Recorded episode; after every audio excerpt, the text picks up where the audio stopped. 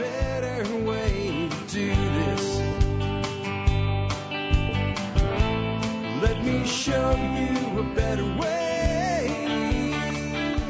Hi, folks. This is Jack Spirko with another edition of the Survival Podcast. As always, one man's view of the changing world, the changing times, and the things we can all do to live a better life if times get tougher, even if they don't. Today is January the 19th, 2016. This is episode 1712 of the Survival Podcast. It's Tuesday. That means it's just Jack on a single subject. Today, that subject is finding your version of freedom. Yes, your version of freedom, not somebody else's version of freedom. And not telling somebody else what freedom is to them, but your version of freedom in your life now, not someday. It's not an easy issue. It's actually a complex one. It comes out of yesterday's show, which I feel wasn't the best show I ever did. But if it leads to this one being really great, then it was probably worth doing. Before we get to that, let's go ahead and take care of our sponsors. They do a lot to help take care of you by helping sure the show is here for you Monday through Friday, five days a week. Sponsor of the day number one today, Chef Keith Snow. Chef Keith is an awesome guy. He's a member of our expert council, long-term sponsor of the show, and he just has an awesome website. If you get over to harvesteating.com, you're going to find all kinds of great stuff. First, you can find the stuff that he sells. His organic teas, his spices, seasoning mixes, and other products. I use Chef Keith's spices and seasoning mixes on a daily basis, pretty much. Uh, if I'm not re- reaching for uh, the Northern Italian, I'm probably reaching for low and slow or Montana steak or the new prime rib stuff or the chicken curry. It's just all awesome. He also teaches you how to focus on the technique over the recipe and cooking, how to make cooking a life skill, how to cook seasonally and locally. He's got a lot of great videos on his website, a lot of great blog posts, a lot of great recipes, and he's got an awesome podcast. You can find it all at harvesteating.com. And remember, Chef Keith is a member of our expert council. If you have a, a question about cooking, you get it into me and we'll get you an answer for it on a Friday show. Chef Keith Snow at harvesteating.com, long-term sp- sponsor, great partner, great fellow prepper, and just one of the most awesome guys you'll ever meet. Check out his website again today at harvesteating.com. Sponsor of the day number two today is Backwoods Home Magazine, the easiest company that I've ever had to endorse ever in my entire career. Um, it's really easy to endorse a company when you can look back and say to yourself, I've been this company's customer for over 20 years. That's what Backwoods Home is to me. 1994, I became a subscriber to Backwoods Home. I didn't even start the survival podcast till 2008. I was their customer for all of those years. In the early years of the survival podcast, a lot of the information that I shared with you, a lot of the teaching that I did came right out of Backwoods Home magazine. They're an incredible company. And hey, if you haven't been a, a customer that long, consider going back and checking out some of their anthologies. They have anthologies going back to the very first year of publication at Backwoods Home. If you want to get a subscription, you're a new subscriber, they have a deal for you in the member support brigade as well. Backwoods Home is an amazing publication. If they weren't, I wouldn't have been their customer this long. It's great today that I can work with people like Dave Duffy and John Silveira, Massad Ayoob, and Jackie Clay, knowing that, you know, after reading them all those years, they're now part of what I do. It's just awesome. If you check out Backwoods Home, what you'll find is a publication, sort of kind of like Grit, sort of kind of like Mother Earth News, with a lot more homesteading stuff in it and with a libertarian flair. Check out backwoodshome.com today and you'll see why I've been their customer for so very long. Next up, let's take a look at the year that was the episode. I have two for you today. A taxing development. The Stamp Act is passed. No, not that Stamp Act. It's a different one. And I also have before Uncle Sam, there was John Bull. I'm going to read that one because it really fits today's show a little bit. Before Uncle Sam, there was John Bull. John Bull is an inspiring British character used to represent the everyman. He is a common sense fellow who simply wants what is best for Great Britain and knows how to get it done. No nonsense, not a lot of talking, just action. In images, he is sometimes shown pointing the way or pointing at you. This year, the fictional story uh, entitled The History of John Bull is published. The publisher is bullish on its sales prospects. The character will live on into the modern day as a symbol of Great Britain, just as Uncle Sam is often used to symbolize the United States of America. My take by Alex Shrugged, who puts these together for us. The character of Uncle Sam has disputed origins. Most agree the earliest reference was from the War of 1812. A fellow named Sam Wilson was generally known as Uncle Sam.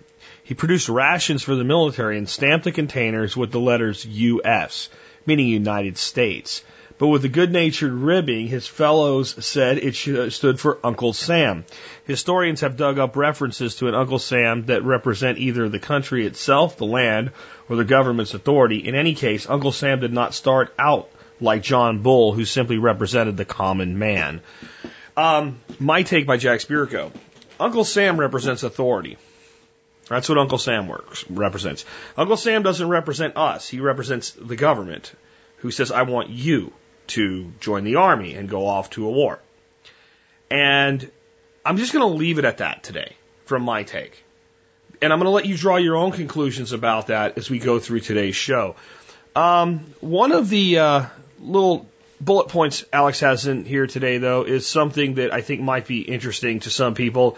In this year, 1712, Frederick the Great is born in Berlin, Prussia. I'm reminded of the quote from Conan the Barbarian Do you want to live forever?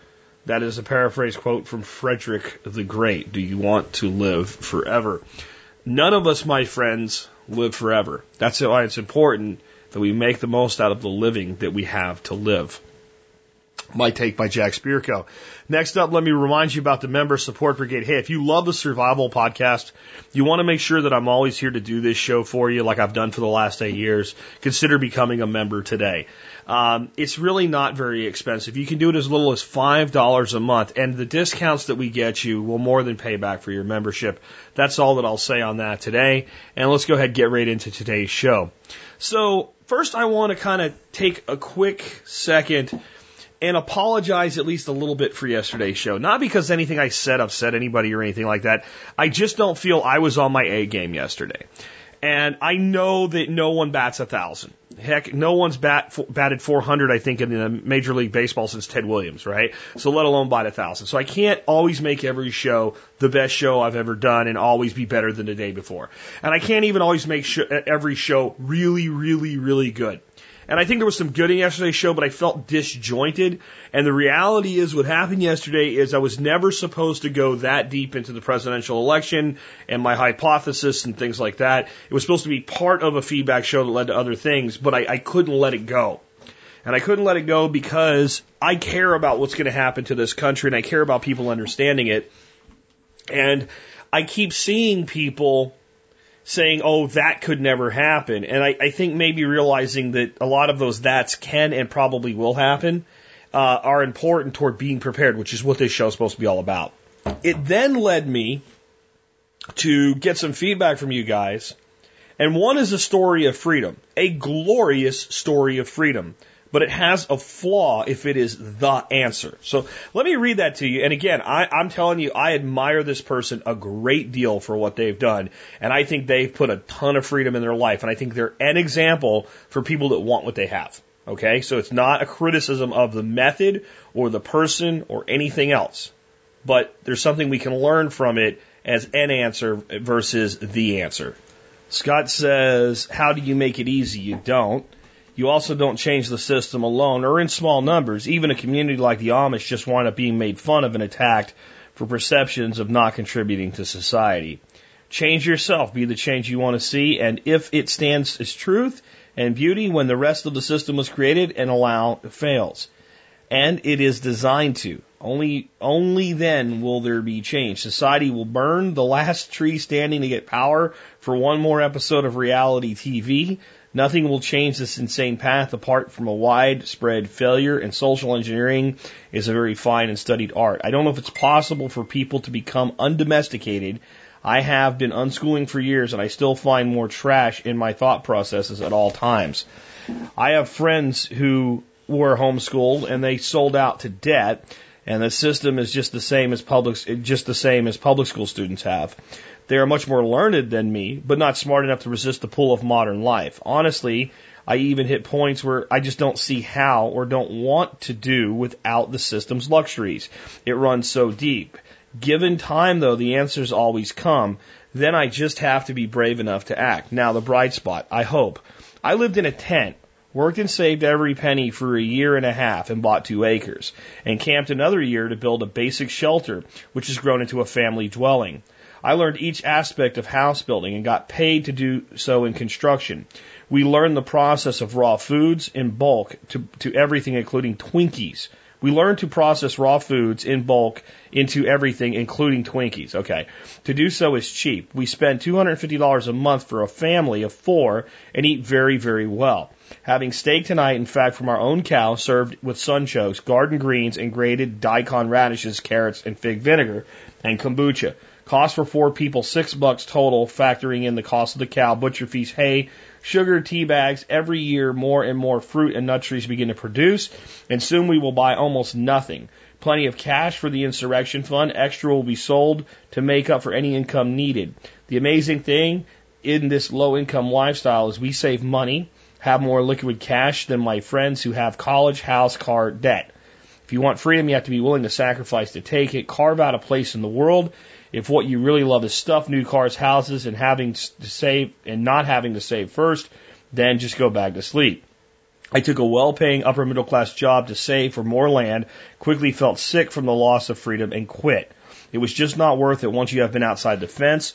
Waiting a couple years longer, we raised the money to buy it now for cash anyway. Find your vision and fight with passion for it without asking permission. Okay, I think that's amazing. I think that living like that for me would be fantastic. I think that's actually probably a little further off the grid, so to say, than my wife wants to live, which we will come back to why that is a consideration later in today's show, so I'll let it go for now.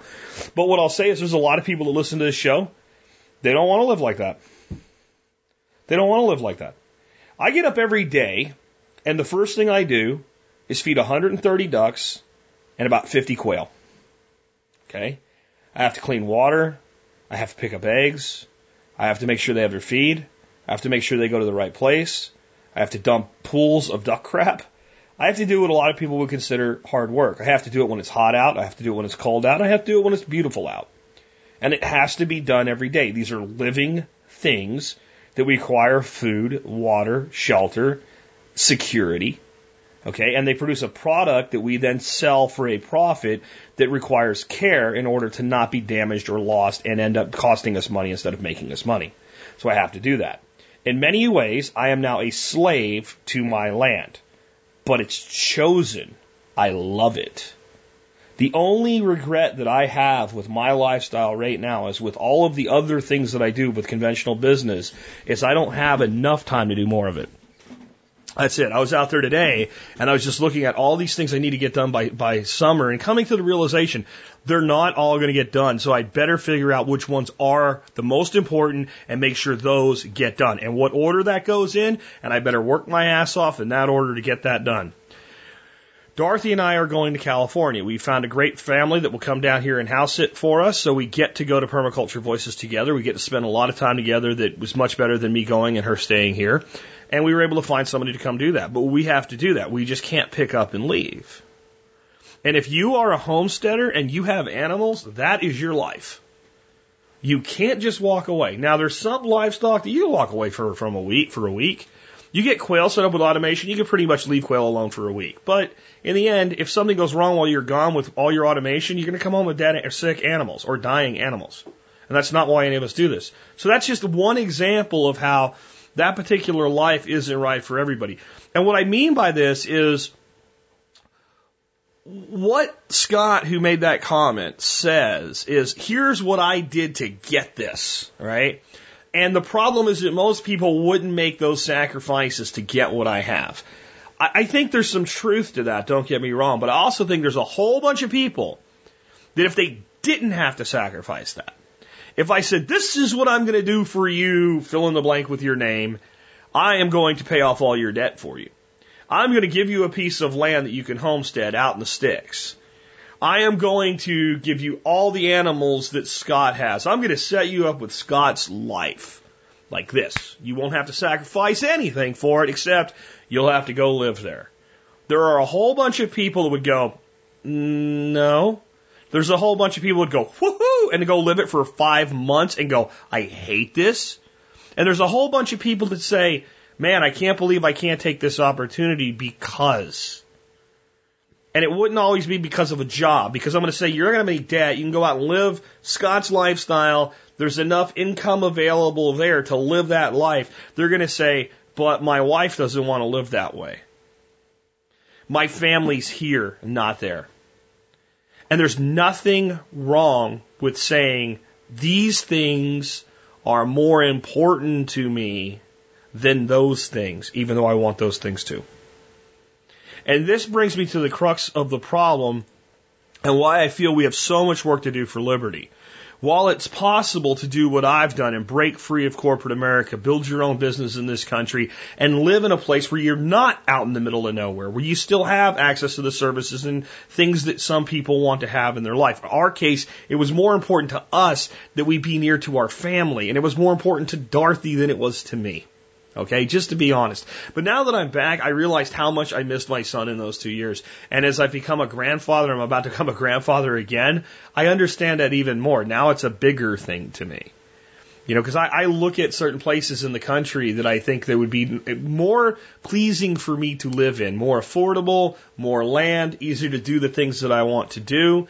And I think, you know what, if we could just take them with us, it would be a totally different thing. But I know that's not in the cards. And it's not right for me to drag them with us. So I'm willing to make certain sacrifices and I'm not willing to make certain other sacrifices. When we came back here, I was unwilling 100% to look at conventional housing. And by that, I mean housing where you, you know, you live in a, a housing development where there was any kind of an HOA or city authority. I told my wife, I'll move back. I got to have some acreage and I got to be able to do what I want to do and she wanted to come back enough that she was willing to do that with me. And she was willing to give up some of what she might have wanted. So we had to compromise on that. This is not one person infringing on another person's liberty because your wife or your husband is a voluntary association. No one makes you stay with your wife or your husband. You are, whether you believe it or not, you are absolutely free to leave your spouse at any time. Not that there's no consequence. See, this is what people think. If, if, you're, if you're free to do something, there's no consequence to the action. That's not the case. You're free to jump off a building. No one can actually prevent you from doing that. But you might actually have some exhilaration for uh, a few seconds or less, depending on how high it is. But the consequence exists at the bottom of the fall. That's not an impediment upon your liberty. That is a reality and a consequence. So, in essence, all of us have incredible freedom, but there's different consequences. And some of the consequences are what you call natural consequences. Leaving someone you love and missing them is a natural consequence. Okay? Leaving a, business agreement that you've made commitments to and having a financial loss as part of your contract is a voluntary association Therefore, it is a natural consequence. Okay? You've chosen to do something. You've chosen to agree to something. You've changed your mind. If you have a good contract, you already know what the cost of that is. And when you leave, it's a natural consequence. Breaking a lease on an apartment. When you sign a lease for an apartment, it says if you break your lease early, here are the consequences. Okay? This is a natural voluntary, anything that's a voluntary association between people where either party can leave is natural. And the consequences are also natural. Okay? And somebody out there is going to go, what about slavery? Slavery is not a mutual agreement because no, neither party can leave. Neither party can leave. It's an infringement, of, and it, it makes one person the property of another. Now, what people will say, what if the slave voluntarily agrees to that? Okay, if the person's intelligent enough to know exactly what they're doing and they do it, I don't like it at all in any way, shape, or form. But who am I to tell them they can't do it? Who am I to tell them they can't do it? People make terrible decisions that could be far worse than being somebody's servant all the time. And slavery is a very expensive proposition in the modern world, and most people aren't interested in having slaves anymore in any part of the developed world. That problem is largely seen to itself, honestly.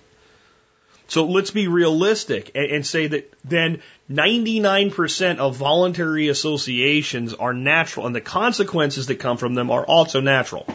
What is an unnatural consequence is true slavery.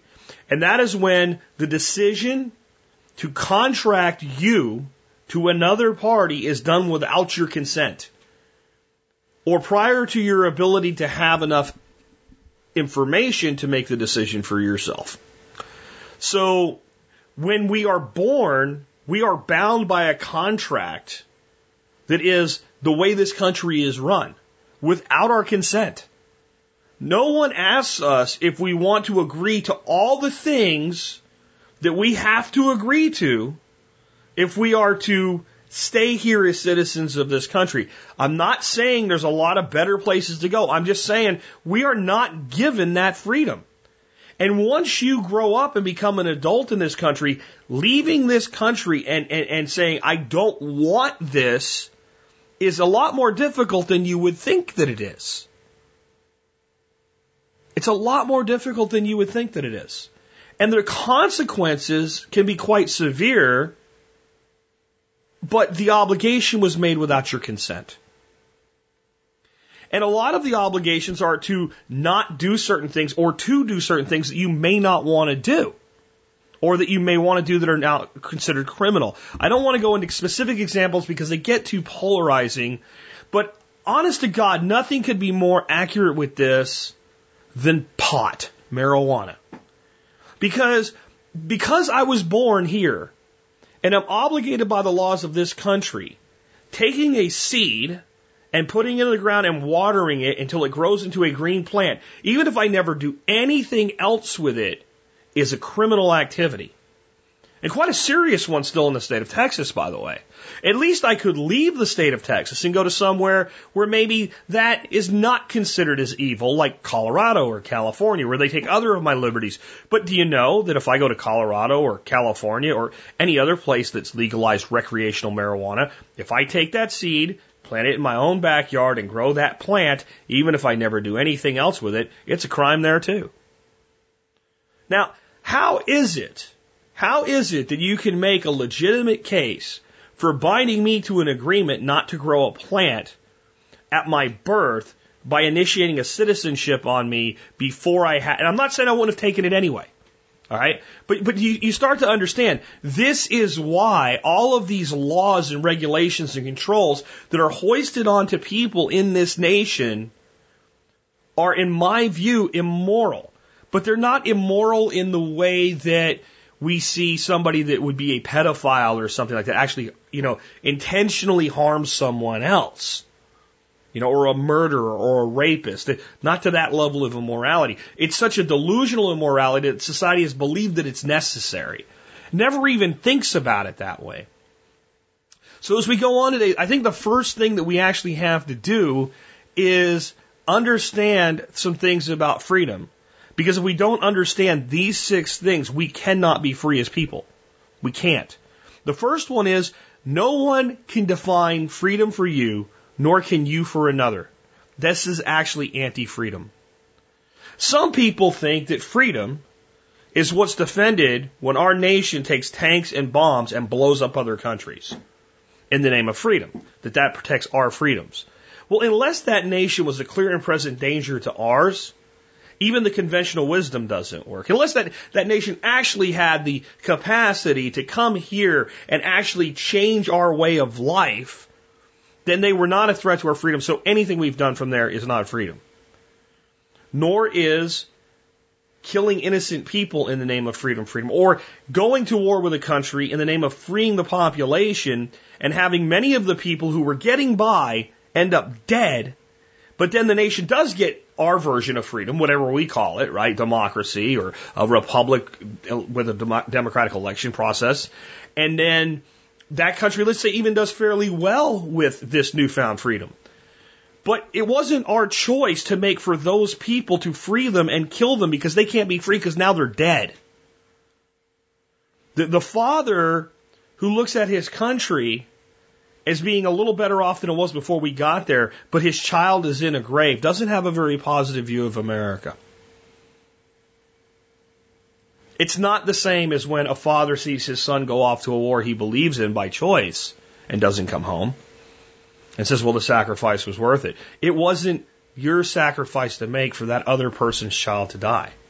That's just one way of seeing this tenet. Another way is maybe when I talked about marijuana, you didn't like it. Maybe you thought marijuana should be illegal. you can't define freedom for me.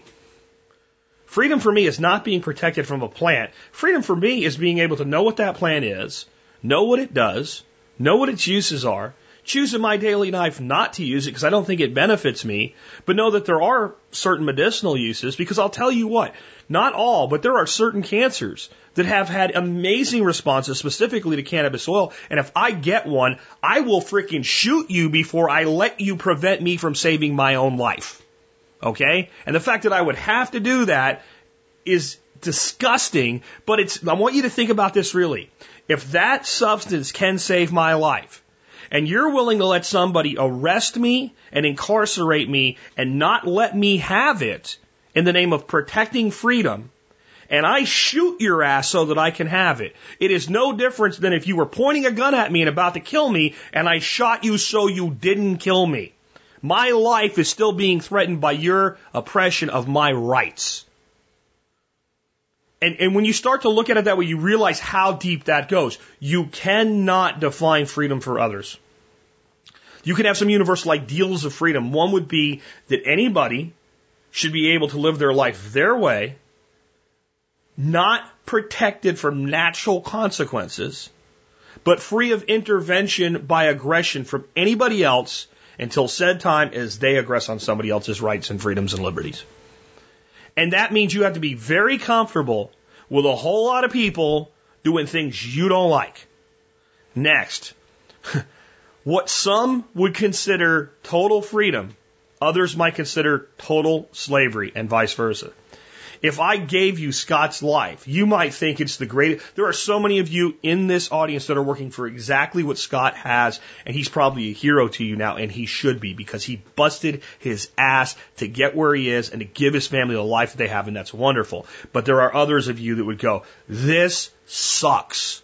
This sucks. I want to live in a community. I want to ride my bike to get stuff. I don't want to be hell and gone from nowhere. I want to go down to a park and talk to people I never met before. I w- and you should be able to live free there too. Now that doesn't mean there might not be natural consequences if the government got out of the way. For all the bashing I do of HOAs, if there was no freaking overriding federal, state, local, county government on top of all that shit, and HOAs were a natural response, and people could voluntarily enter or leave one, and you couldn't annex shit with it or whatever. You had to set it up. and Everybody that was part of it had to agree from the beginning. I wouldn't care. It's the additional layer they represent that makes me care. Okay? So I think that people should be able to set up a community and say, hey, you know what? Um, no cars on these streets after 10 o'clock at night until 6 o'clock in the morning, if they want to.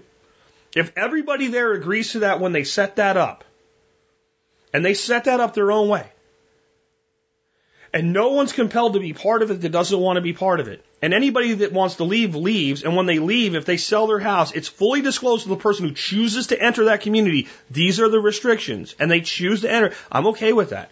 I think it's stupid, but it's your right to live that way. But that's the whole point. If I gave you that opportunity, you might think this is a great place to live. I love this.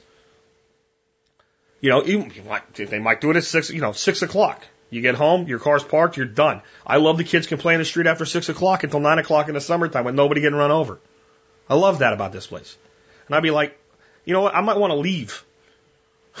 I might want to leave and go get something. Well, too bad. Well, I don't live here. See, that's okay. But you, you have to be okay with that level of freedom of others in order to have freedom for yourself. Third, if you have to withdraw to a place you don't want to be in order to be free, you're not free. If you, because I watch these shows, the, the Alaska shows, right? The Last Frontier and all this, and Life Below Zero or whatever, and these people live incredibly free lives. Uh, especially the one family on Life Below Zero, it's like two girls and a mother and father. I think they have an older boy that's there with them sometimes and not at others. And they basically camp in the middle of nowhere and live in a tent for like six months out of the year during the better part of the year. Then they take all of the game and all of the food that they've stored up during that time and they take it back with them and they live more of a small town. It's really a small town. Like you still consider that nowhere. Those people love that. And if you want that kind of freedom to do whatever you want, and frankly, there's laws and regulations and stuff, but most of the time when they're out there, there's no one there to see what they're doing anyway. But if, if living there makes you miserable and you're only there to be left alone, you're not free. You, you, have to figure out how to have the things you want to a large degree to have as much freedom as possible and be happy. If you're miserable, you're not free.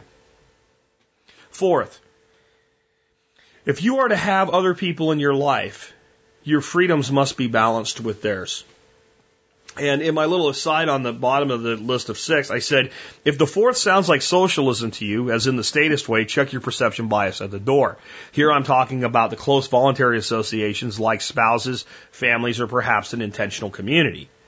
So if you're going to be married, you are not going to be totally free. Man or woman, not totally free. Can't be. Now there's two people involved. So there's going to be, because of that natural association, natural consequences. I want this, she wants that. I want this, he wants that. And then you have to balance that. Because part of your freedom was choosing to be with that person. And your love for that person creates a bond, and the longer that love is, is lived out to its fullest potential, the stronger that bond becomes. And it's a wonderful thing, but it comes with a requirement for balance. I'm not going to live in the middle of the mountains because my wife's not going to be happy. And if my wife's not happy, I'm not happy. And if I'm not happy, I'm not free. So how much I can use geography to create freedom from government in my life, because there's a lot of things to, to, be free of other than government, like debt would be another thing, right? But my ability to use geography for the purpose of freedom is limited by how much I want to be with my wife versus get away. See? So you always have to balance your freedom with the freedoms of others and the desires of others within your life that you choose to voluntarily associate with. Even an anarchist utopia would not change that. It might change how far you'd have to go to be free though. Okay? Fifth, if you are to have freedom, others must be able to do things you don't like and do not approve of, etc. You, you really can't have freedom in a world where your version of freedom is here's all the things I think people should be allowed to do. And here's a whole list of things that I don't like. So nobody should be able to do that. I mean, and that is how so many people think right now. And I'll tell you, the left and right are equally guilty in America of this. And I won't go into specific examples again because it doesn't really help. All it does is polarize people. But you just have to think about the general morality principle. That if you believe that what you're doing is should be permissible because you believe that it doesn't harm anyone, and then you look at something you don't like, and it either harms no one or the only person it actually would harm is the person doing the activity, and they are willing to accept that because here's an example that's not a debatable example that just kind of paints the picture. It's not a hot button issue. A lot of people think that, you know, if you're doing a, a behavior that's really risky to your life, we should restrict it. Drug use, okay? But look at some of the things that people do all the time that are in many ways far more risky than drug use that are completely legal. And I'm not talking about alternative substances. Rock climbing. People free rock climb all the time. If you're 800 feet above sharp, jagged rocks and you are climbing without ropes and you slip and fall, you're dead. You're dead. But we don't have a law to prevent people from doing that. Why? And almost no one on the right, and very few people except the extremists on the left, would ever say, we need a law that doesn't let people rock climb. Because you've chosen to do it and when you're climbing a rock in the middle of nowhere, the odds that you're going to land on an innocent guy walking by are about a million to one. So you die. It's tragic. If the people that love you will weep for you and probably say something like, at least he died doing what he loved. But we don't restrict that just because it's something we, and many of us would go, I think if you're going to rock climb, you should be using safety gear. I think it's dumb. And, but if you say, do you want to pass a law that makes people do it? No. And that's how you have to start looking at everything if you want freedom. If you can't actually be hurt by it, and if no one else can legitimately be hurt by it. Not that there's likely some chain of events, because you driving a car could lead to a chain of events that kills 57 people tomorrow, even if you've technically done nothing illegal or wrong. So you, you can't be like this, this, this nervous nilly about life. You've got to take some reality, but the overall reality is, you know, it doesn't hurt you. Then you have to be okay with them doing it, even if you're not okay with doing it yourself. Or even if you prefer that they didn't. Six, the current state of the world is not a state of freedom. So you will have to fight for every piece of it you take back, or you'll have to be strategic. There's no third option. You either have to do the off the grid thing, right? Or you have to pick and choose your battles and decide what works best for you and leverage the system to your own bends. There's no other option.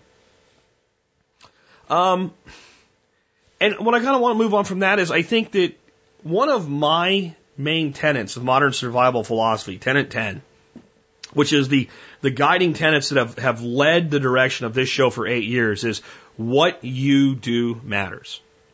That what I do, it, it, it does not dictate what you should do. And that's from survival planning, preparedness planning, lifestyle design, whatever it is. I never tell you do this, this, step one, step two, step three, step four, step five, step six, step seven, step eight. Eat this way, exercise this way, store this stuff, don't store it. Because all you're going to do is pick and choose all the things that you agree with, ignore all the things you don't agree with, to the point where you get tired of hearing what you don't agree with and go away and not stay part of our community here at TSP. And that's going to do you a disservice because your your entire lifestyle design or your entire preparedness plan will be incomplete because instead of empowering you to do what works for you and giving you all the different ideas I can, including the ones I'd say, I wouldn't do this, but you could, right? Unless I do that, you can't get enough out of this show and the efforts of this community to really build freedom, liberty, independent self sufficiency, and self reliance in your life.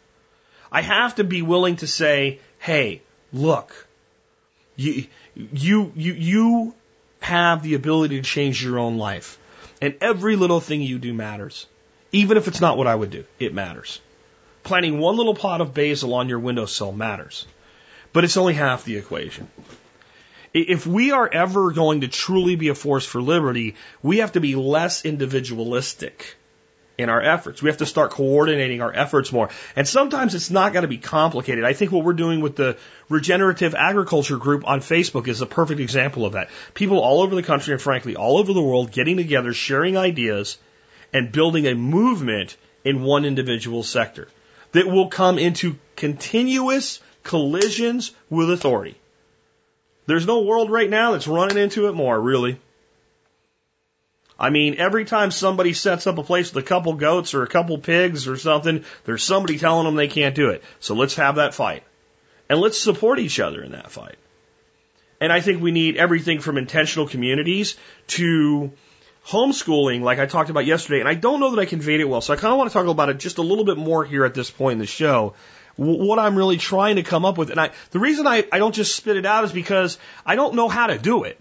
For instance, my sister-in-law is a public school teacher. My wife has said so many times to me, I really wish that Marion could just basically teach kids privately and replace their income so she didn't have to work for the school anymore. Like for parents that wanted their kids to have an education, but didn't want to homeschool or couldn't homeschool, they could just all go to my sister-in-law and she could teach them. Well, how great would that would be?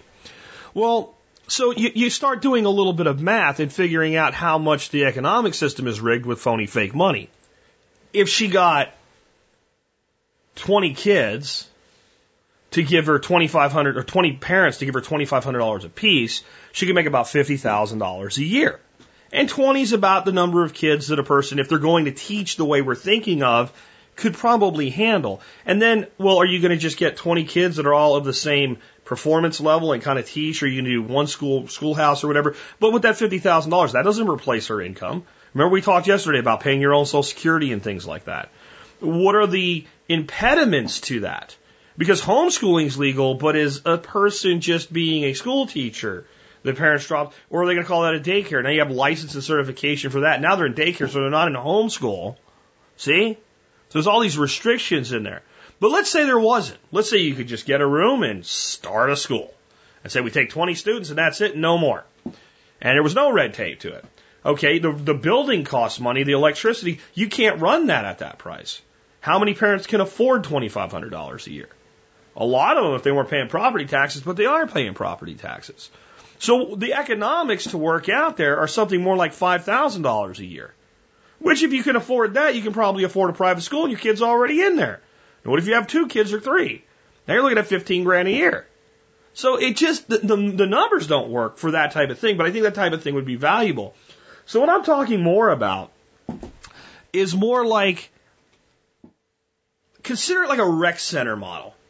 We're going to say, like, like a maker space, but it's a maker space for homeschoolers. And maybe it has some of the conventional things a makerspace has, like a CNC machine or whatever, but computer labs and things like that. And there's like a membership fee. And then teachers can individually sell courses. But how do you protect that under the homeschool umbrella? But I think if you have something like that, it becomes much more doable. You know, you start to get into something that maybe you could run at enough of a, and maybe you run it as a nonprofit or a not for profit, right? Um, but like a $99 a month per child thing, it's not cheap, but it does open up a lot of doors that are currently closed. And maybe it's not something that a child has to go to every day.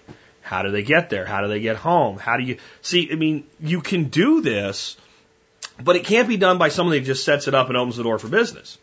This would have to be a consorted effort of enough parents getting together, deciding they wanted this to happen, and then making it so. And, and, and we've been so misdirected with mine and ours that this is what a parent thinks. Well, well my, my kid's in ninth grade. I'm in, but I'm only in for five years. And you know what? That's perfectly fine. That would be, you'd be one of the pioneers to help get it off the ground. And by then you should have other people coming in to use the service you've created. But no, everything, well, you know, you're going to, I'm going to be stuck here for 12 years. Right? I got two kids. You only got one. You're only paying half. See, we start fighting with each other before we even get a solution implemented. So, we really have to start getting past that if we're going to make headroads into any of these things, not just this world of getting our kids out of the government schools. And please, one more time. Somebody commented in the comments that they did the homeschool thing, it wasn't working, so they put their children back in public school. Not fault in the choice. If it's not working, you got to do what you got to do.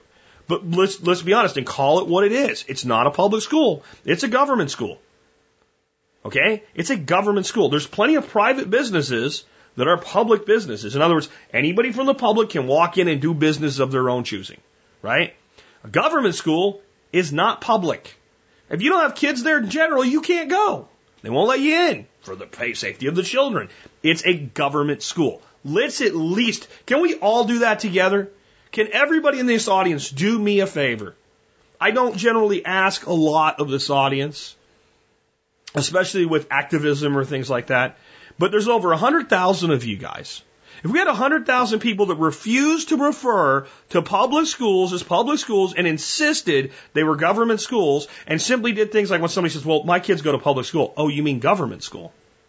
Well, no, it's public. No, it's government school. It's run by the government. It's funded by the government, and it, it sees to the government's objective. An individual, uh, it, you know, you don't you don't get to choose, and not anybody can go to that school. Only the students that they're told can go based on where they live. You can't just go there. You can't. Parents just can't walk into a school anymore. It's not public. It's a government school. I think that alone could be a see, and I think that's what we have to start understanding. Where are these little spots, these little pressure points that you can just begin to open minds with and don't have a big argument about it. You know, I still think it's a public school. Okay, well, you're entitled to your opinion. How, how do you think the, the Broncos are going to do against the Patriots or whatever? Okay? That, that's, that's how you plant those seeds. You, you plant it, you walk away. Um, I also want to put another idea in your head.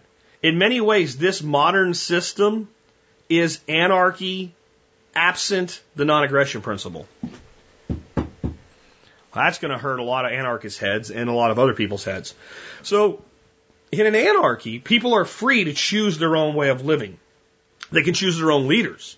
They can choose to be alone or they can choose to say, I want to be part of a group and this group has a certain leader or authority position. It might be revocable. I can't be coerced to follow, but if I don't follow, then the group says, well, you're not part of what we're doing anymore. Okay? And this is why we can't change the system from inside the system, nor should we. Because we'd be violating our own principle if you're an anarchist or a libertarian, if you change the system with the system. You have to change the people. The people want it this way. I know it's hard to believe, but the average American wants life the way that it is. They want to be told what to do. Do you know the number one thing that's common among Trump voters? I read an article on this. Probably I'll never find it for the show notes. But if somebody finds it and can put it in the in the uh, in the comments today, I'll add it to the link section after I see it. The number one thing that was found to be common among supporters of Donald Trump is they're authoritarian types. They, they, they like to be in charge and they want somebody else in charge. You know, it's about authority, right? Because I mean, if you listen to the guy, I don't know how you support him. It's up to you who you want to do. But I mean, it just, oh, come on. And, but that's what it is. It's about authority. And people want authority in their lives. They want authority. They want to be told what to do. They want other people to be told. See, most people say they want freedom. They don't want freedom. Because what do we say freedom is? Freedom is being able to do what you want, but not being able to prevent other people from doing what they want. Freedom is being responsible for your own actions, not being protected from consequences that are natural consequences. Now, other people may help you, but there's no official way for that to happen. You have to be viewed as valuable enough that your members of your community say he fell down, let's pick him up. Or some group of people who have chosen to voluntarily dedicate their lives to picking people up say, this person needs our help. There's not just some sort of safety net that actually is a hammock that people live the rest of their life in. And many of us are protected by that, that hammock. I refuse to call it a net. It's a hammock. Too many people lay in it for their entire lives for it to be a net. Okay? a safety net is a guy's on a trapeze, he's flying through the air with the greatest of ease, he screws up, he falls, he lands in a net. He doesn't hit the ground, he doesn't die. He gets his ass out of the net, climbs back up, and gets on the trapeze. Okay? And the net doesn't guarantee he might not get hurt. He might break his fingers, his hand, his arm when he falls. Get out of the net, he has to heal, and then he can get back his ass up on the trapeze. Okay?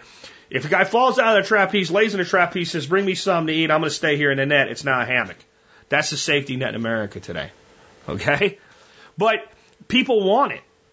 So in a way, what we have is the same thing that we would have under anarchy, people choosing their own way. But the problem is when you take the non-aggression principle away, then the people of a majority or the people that can better use a system can use aggression to force compliance by everybody else. That's what we have today. So how can we begin to break the programming? The first thing we need to start doing is have non-reactionary discussions. And one of the best things is, well, why do you feel that way instead of here's why you're wrong? Now, I realize who I am to be saying this because I talk about how wrong people are all the time. I'm also on a podcast. I'm not having an individual discussion with somebody about an issue. Okay? I, I am here to provide a viewpoint and I'm also here on some levels to provide some level of entertainment and engagement and to create a reaction so that you'll think and do all sorts of other things. But if you're going to have a discussion with your brother who you actually like and respect and don't think is a moron about gun control and he's for greater gun control, then you have to have a non-reactionary discussion. You can't talk about, they take my guns, I'll shoot them. That will not work with your brother. That will not help. It will polarize him further into his position.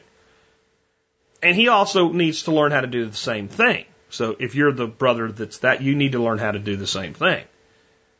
But we have to start having discussions based on the actual morality of when we look at something like gun control.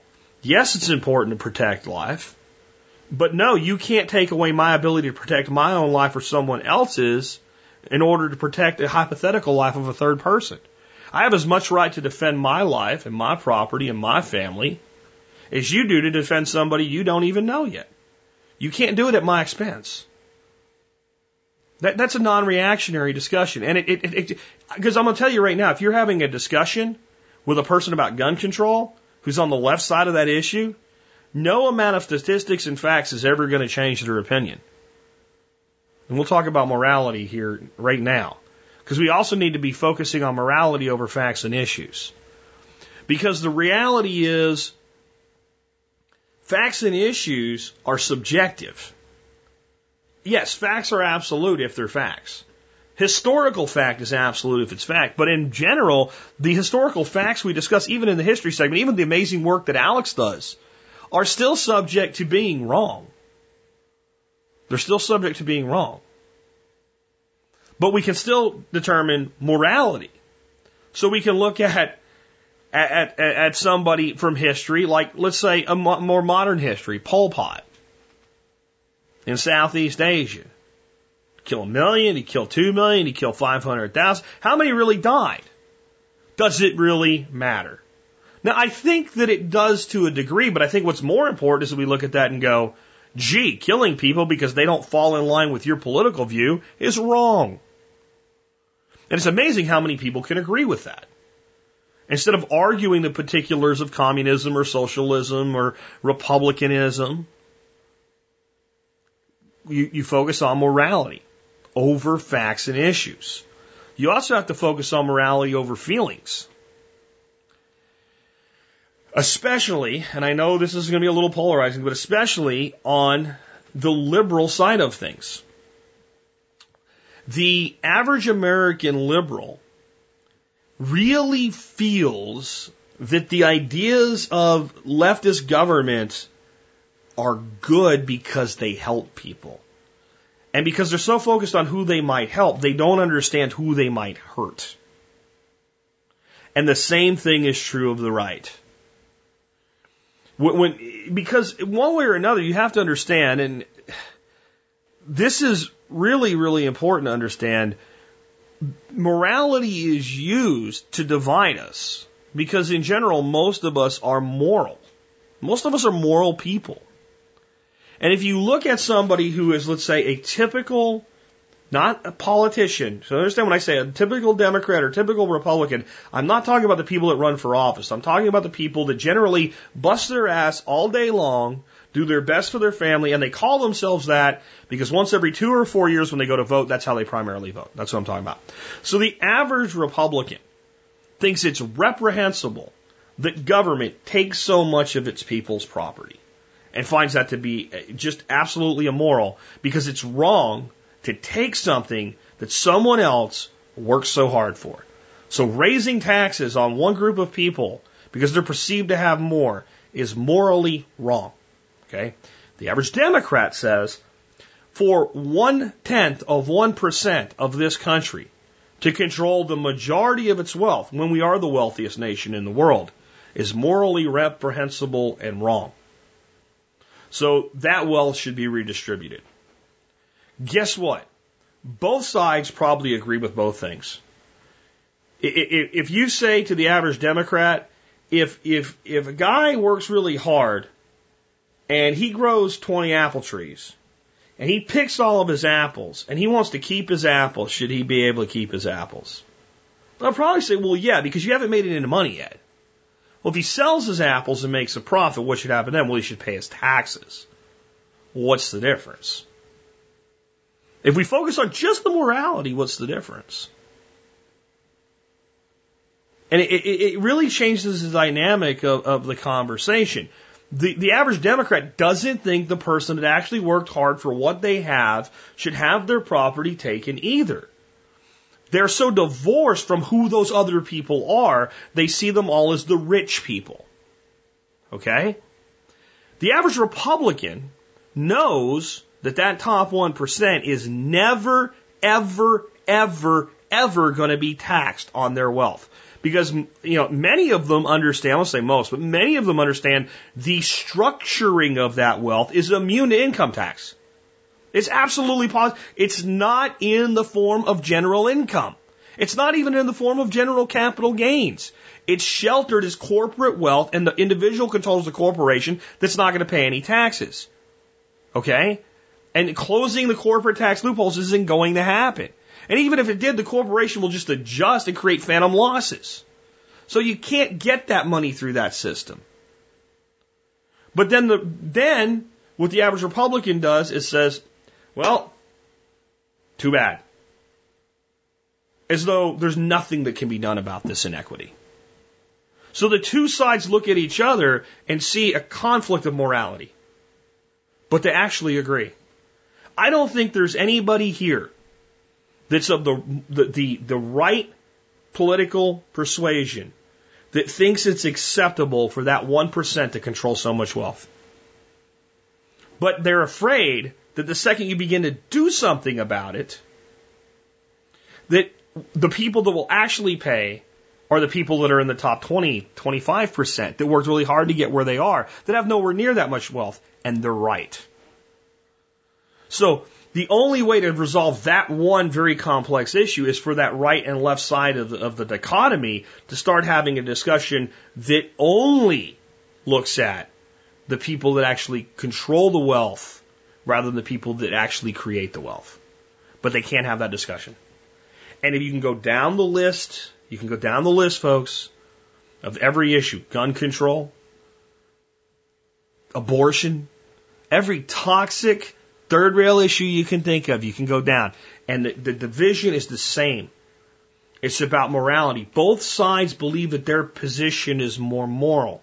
And actually, in many positions, they actually have the same position, but it's so divided that people are kept in one side or the other because there's two or three of those issues that they absolutely will not compromise on because they fear what happens if they do. And I understand why they feel that way on both sides.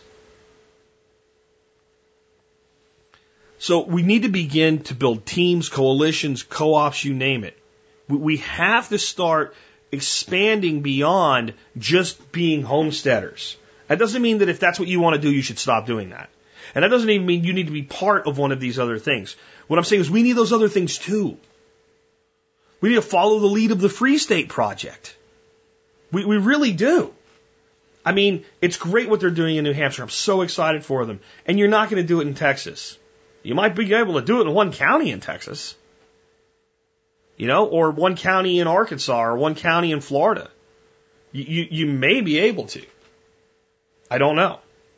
It's not my path. It's not what I want. We're going to get to why that's important here in a second. But we need everybody. I'm an anarchist. I work outside the system. It does not mean that I don't respect the people that are working for good in the system. It's just, that's not my talent. Just like I think it's really awesome that some people can pick up a chainsaw and get a big ass hunk of a tree and carve it into a totem pole that looks like it belongs in a museum. I think that's awesome. I'm not going to do it because that's not what I'm good at. We'll have to recognize our own talents. We also have to not always go away quietly. There's times where we say, no, we're not going to give another inch on this.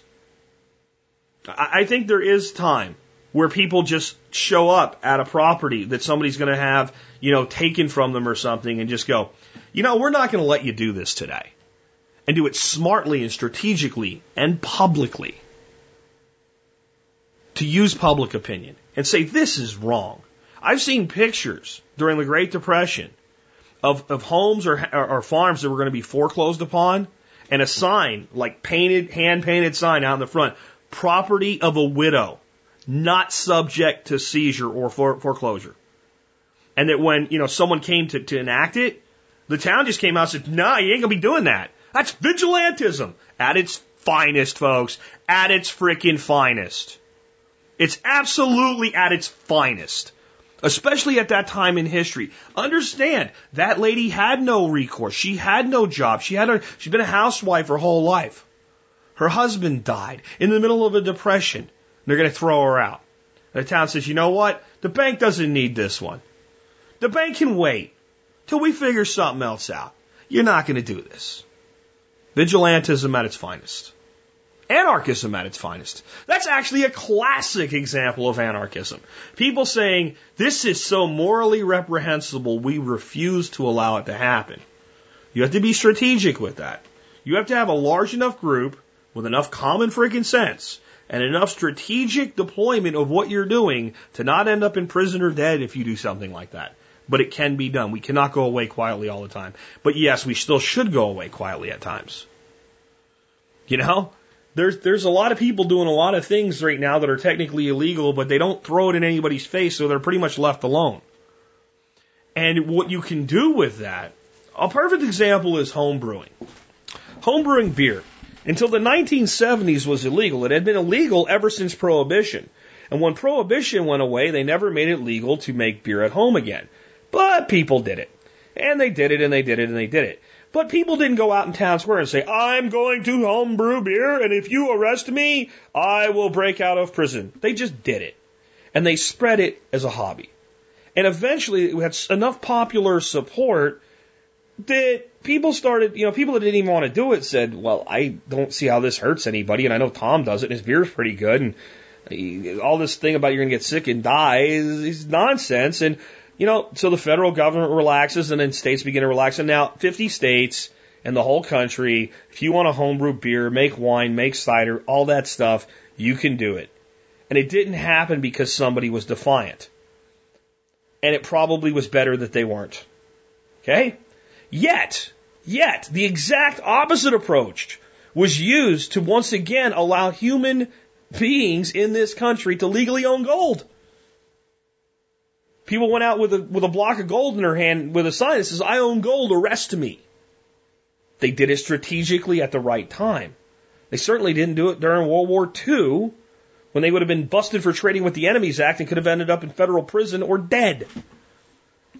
So you have to balance knowing when to be quiet and when to not be quiet. But finishing up today, I want to talk about how you actually figure out, well, what path do I take for this? The first question you have to answer, and I know I said you can't tell other people what to do, and I can't tell you to do this, but what I'm telling you is if you want to be able to develop your own path to freedom, you have to do this. You don't have to, but you're not going to develop a path to freedom without it. You have to ask yourself, what do I actually want? And you have to be willing to say to yourself, do I really know?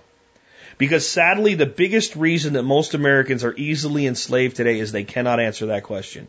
They can answer it off the cuff a lot of times with some generalities and things like that. But if you actually said, listen, no bullshit, no bullshit, sit down, three pages, and write an essay of your perfect life. I woke up this morning and, and take it all the way until you go to bed. And that is the type of day you want to live every day of your life. Even if you think it's easy, if you try to do it, you can't. I've, I've worked with way too many people that I've tried to provide counseling for that can't do it. I, I'll tell you that the first litmus test I give people if I do this type of lifestyle counseling, counseling with them is say, can you stand up out loud, head back, chest out, gut sucked in, say it like you really freaking mean it and say, I deserve what I want. I deserve what I want. Most people can't do it. Now, notice I didn't say you're entitled to what you want. So you deserve it. Two different things. We've been taught that they're the same, so we're afraid to say it. Even the entitlement generation can't say that. Well, we should have this. But you ever notice that like all of these, these, these, you know, millennials that talk about the way everything should be, they generally don't talk about it for themselves. I think kids should be able to go to college for free, is what they'll say. You almost, they never say, I think my college should be free. Most of them that are in college know that even if it happens, they're going to be done before it happens and they've still got the debt and it's not going to go away. It's, it's, it's personified to a third person. All of this entitlement is about what others should have because they're playing on morality. People are inherently generous. I know you think people are inherently greedy because that's what you've been taught, but that's not true. You just look at the total amount of charity given in this country alone. It was probably enough to run the entire government in 1960 and it's given freely with no coercion. And there's more of it than that. Those are just the nonprofits that report the numbers. Every time somebody pulls out five bucks and gives it to a homeless guy, smart or dumb, depending on who the homeless guy is, but it's still charity. Every time somebody knows a neighbor's in need and, and just makes a bunch of food for the week and takes it over to him and goes, here, and it's $200 worth of food, it's charity. It's billions, it's countless billions. Given freely, people are generous. So they're, it's hard for them to say that I am actually, like, I think people are entitled to, but it's generally not the case. Even your Bernie Sanders supporter doesn't say I'm entitled to. People are entitled to. Well, they say you deserve what you want. I deserve, well, and it fumbles off. Let me explain what deserving what you want means. Deserving what you want means if you are willing to do what is necessary to acquire it, you deserve the results. And you are, you, you deserve the right to retain those results and not have them taken from you. That's what I deserve what I want means. Now, can you say it? Some of you still can't. I'm gonna, Ray, I'm gonna pause. And unless you're like in the middle of an office or something, see if you can say it and mean it. Say it like this. I deserve what I want. And many of you think it's goofy and funny and hokey and that's not for me. And you know what? You're, you're hiding. It's bullshit. You will never figure out what you want until you believe that you, you have a right to it if you're willing to do the work for it.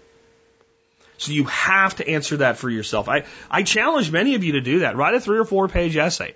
Today I woke up and, and end with, and that night when I laid down to sleep, I was grateful for. And many of you could write that with your life right now, but it wouldn't be what you really want.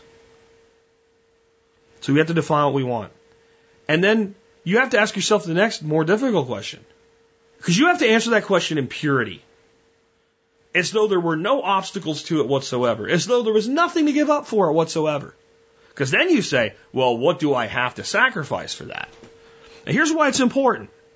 If you, if you define what you want first, you'll make strategic, intelligent choices that you'll fully understand about what of it you don't get because you do want other things more. I wanted to wake up on the Alaskan tundra and fish for Arctic grayling with my fly rod. I would have to give up my wife. I think I'd be happy fishing for rainbow trout in Colorado. Huh? Yeah, I mean, like, and I'm not saying it's always that simple of a substitution, but that's the reality.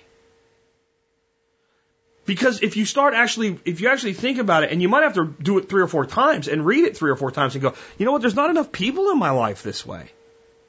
I want people in my life. Then write that into the narrative. And pretty soon you'll actually understand freedom isn't free. But it's not just a slogan we use to sell a nation on war. Freedom in your own life isn't free. Every choice has a consequence. And you have to design your life to bring you the most joy and the most liberty and freedom that you can within the bounds of the things that you actually want and that make you happy.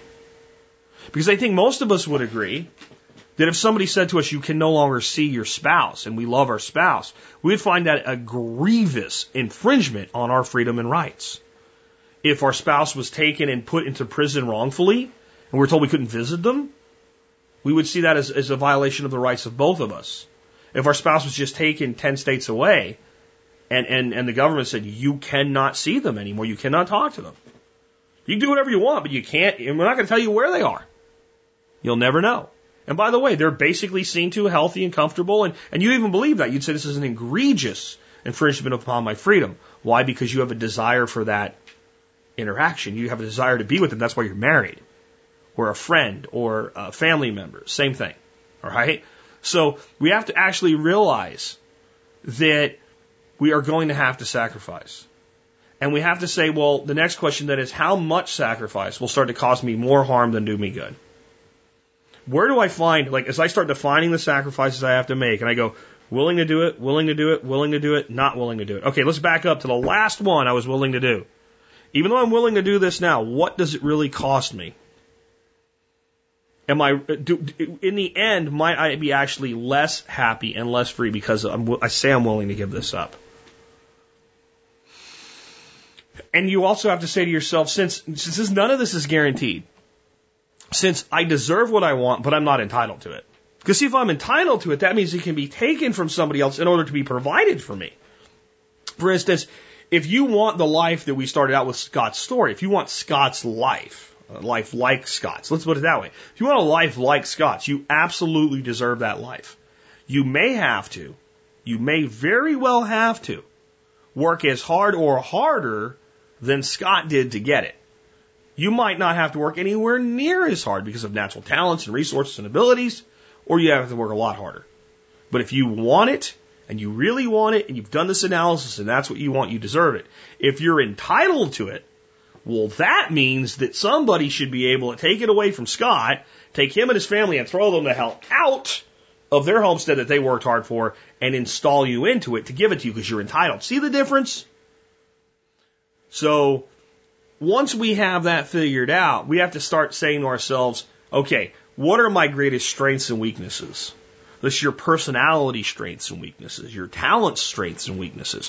Which one of those can I shore up? Which one of these are just skills that I can develop? And which ones are skills that I'll never have?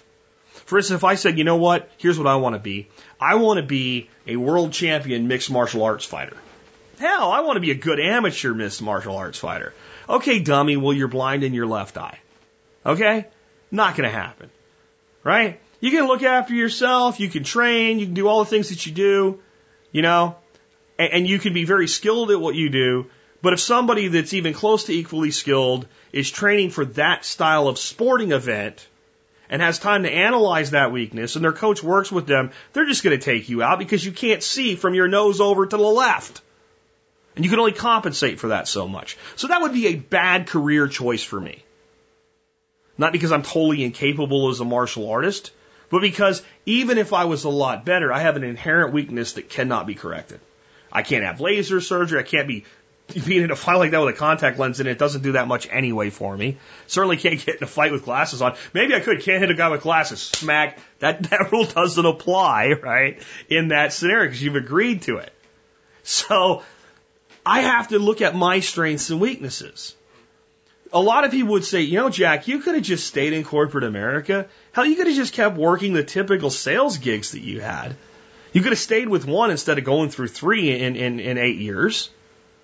And you probably could be knocking down a half a million dollars a year. You could have saved that money up.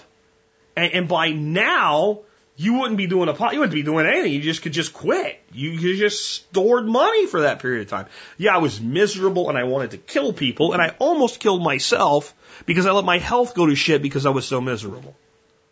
That wasn't my, now I know people from that walk of life that are exiting it now and they're cash rich and they're intellectually rich and their life is good and all of their bills and they, they, they strategically use that thing that opportunity to get where they wanted to be because their strengths lied in that.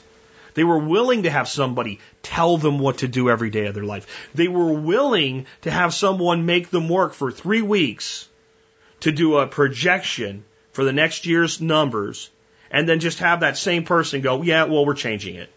Then why did you ask me for it? Why did I waste the last three weeks of my life uh, working with 60 different sales reps, going over every number meticulously? Because I have a good friend named Dave who's still in that, he still works for Fluke. That's a lot of years ago, man. That's a lot of years ago. And when I, when we had that happen to us, I said, Jesus. He goes, you know, it's just the way it is. They do that every year. It's always going to be that way. I'm like, He's like, well, why'd you put three weeks into it? Why don't you just half-ass it? They're going to change it anyway. Why don't you just take your numbers from last year, add 10% to them, and know they're going to jack it up another 20? Because I can't do that. Because I can't do that. You're asking me to put my name to something and say I'm actually projecting what this this you know seventy million dollar region will do next year. I take that shit seriously. So that's not to my strengths. That's not to my strength. This is my strength. I love to teach. This is to my strength. This is, so that's what you have to do. What are your strengths and weaknesses? If you want to be a farmer, but you've never grown a blade of grass in your life, you got to start somewhere and see if that's really a good idea for you. And then you also have to ask yourself this. This is the most important question you can ask yourself today. What direction are you headed in? Because there's only two better or worse. And if you're headed toward worse, you need to get real serious right now about putting on the brakes and firing up the steam engine, go in the opposite direction. Life won't leave you alone. The system won't leave you alone. The government won't leave you alone. Your fellow citizenry of your nation won't leave you alone. You have to take a proactive stance in your own life for your own liberty. And if you don't do it, somebody will do it for you. I tell you this all the time because it's the truth. If you don't control your life, it will be controlled for you. If you don't plan your life, it will be planned for you. And many of you guys that are young that are heading off to college, I, I'm going to tell you right now, you got to ask yourself if this is what you really want to do with your life. Because so many of you are being shoved in by parents that don't know any better. And you can get out four or five years from now, eighty, ninety thousand dollars in debt, and say it's not my fault. No one's going to give a shit. No one is going to care. And the government's not going to forgive your loan. They're not going to pay it off. It's not going to go away. They will garnish your Social Security checks to make sure you pay it back. If there's Social Security when you retire. That's how serious it is. So do you really want to do this? And I'm not saying not to go. I'm saying what are your strengths and weaknesses? What do you want? If you don't know, go do something else. Go figure something out. Go find your own way. Go find your own life. Final thoughts today. Remember, these are the most important things to understand about freedom in order to have it. No one can divide freedom for you, nor can you for another. That's actually the antithesis of freedom. When you start telling somebody else what their vision of freedom is, you're infringing on their own freedom. Secondly, what some would consider total freedom, others might consider total slavery, and vice versa. So you can't model your freedom off of what looks good that somebody else does, but you have to figure out what you really want. Third, if you have to withdraw to a place you don't want to be in in order to be free, you're not free. You just have a prison with really wide walls.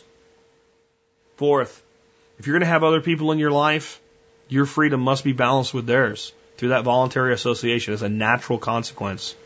Fifth, if you're to have freedom, others must be able to do things you don't like and do not approve of. It is impossible for you to be free when the rights of others to do things that are peaceful and do not harm others are threatened. Six, the current state of the world is not a state of freedom. So you will have to fight for every piece of it you take back, or you will have to be strategic. There's no third option. You'll either have to decide what you're willing to give up and position your life to mitigate that circumstance, or you're going to have to put yourself into a position where it cannot be infringed upon. Society doesn't want freedom. Right now, society doesn't want freedom. I think in our hearts and our souls and our beings as humans, we crave freedom. That's why freedom that's been corrupted is used to sell us on the need for authority. And that's why it's so effective. So when I say society doesn't want freedom, I don't mean that in their inner being, their true selves, they don't yearn to be free. I believe the human being is a spiritual being that it is optimized for freedom. That we are, we are, we feel an urge to go feral daily, to rewild ourselves.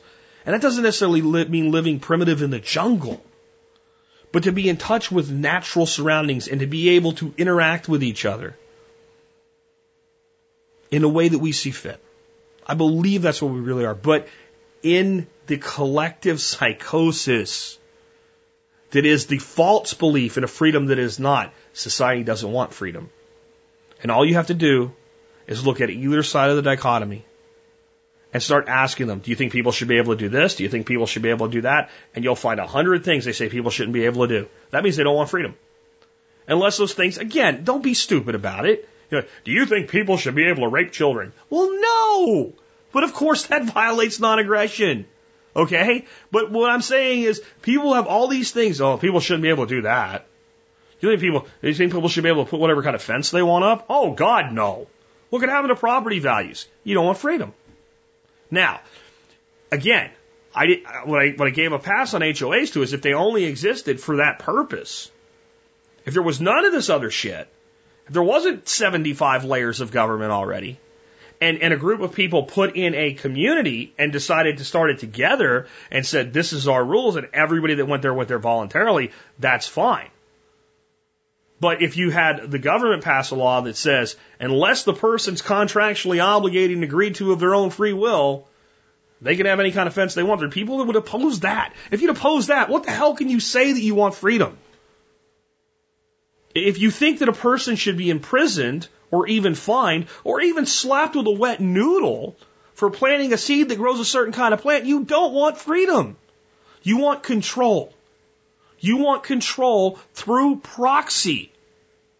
You want to control through proxy. You don't want to do the, the, the, force, the violence yourself. You want to be sanitized from it. You want to wash your hands and watch somebody else do it in a uniform and say, see, It's right because the guy with the shiny badge did it. And there's a court system to make sure it's all fair and balanced. It can never be fair and balanced. It can never be fair and balanced to incarcerate someone for a freaking plant. It can't be. And it's just one example of what can't be. It can never be fair and balanced that there are places today, if you want to plant a tree in your front yard, you have to go to the courthouse and apply for an earth disturbance permit to plant an apple tree or a peach tree or a fruitless pear or any stupid tree you want. And if you don't do it, you can, the, the, the, the threat of violence at the point of a gun will be used to extort money from you and they may come tear your tree out and require you to put grass back the way that it was on your own property. I'm not talking about digging a strip I'm talking about planting a tree. There cannot be liberty in the minds of a people that allow this. Your country has turned its back on freedom. It's up to you to wake them up. But know you will have to fight. Know you will have to work for every inch you get, but know that it's worth it. People have to see freedom again to know freedom again. And with that, this has been Jack Spirko with another edition of the Survival Podcast, helping you figure out how to live that better life if times get tough, or even if they don't. Stood there boldly, sweating in the sun. Felt like a million, felt like number one. The height of summer, I'd never felt that strong, like a rock.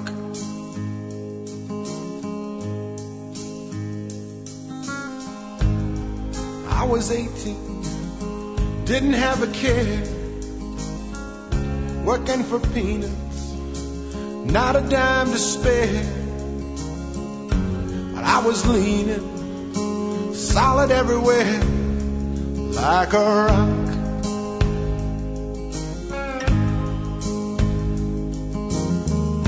My hands were steady, my eyes were clear and bright. My walk had purpose. My steps were quick and light.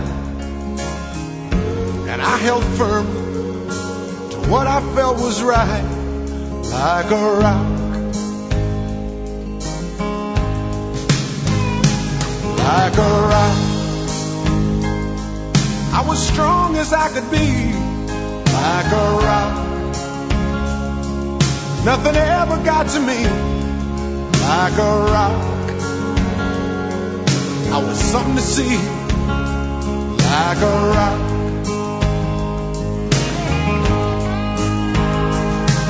And I stood arrow straight, unencumbered by the weight of all these hustlers and their schemes. I stood proud, I stood tall, high above it all. I still believed in my dreams.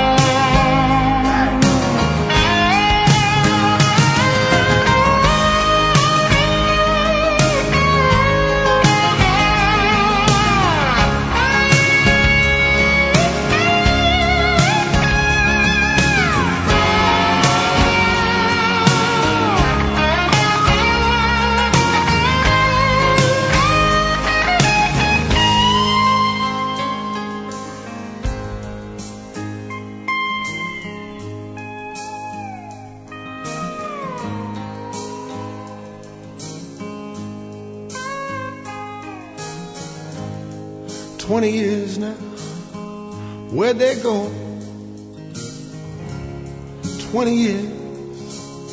I don't know. I sit and I wonder sometimes where they've gone.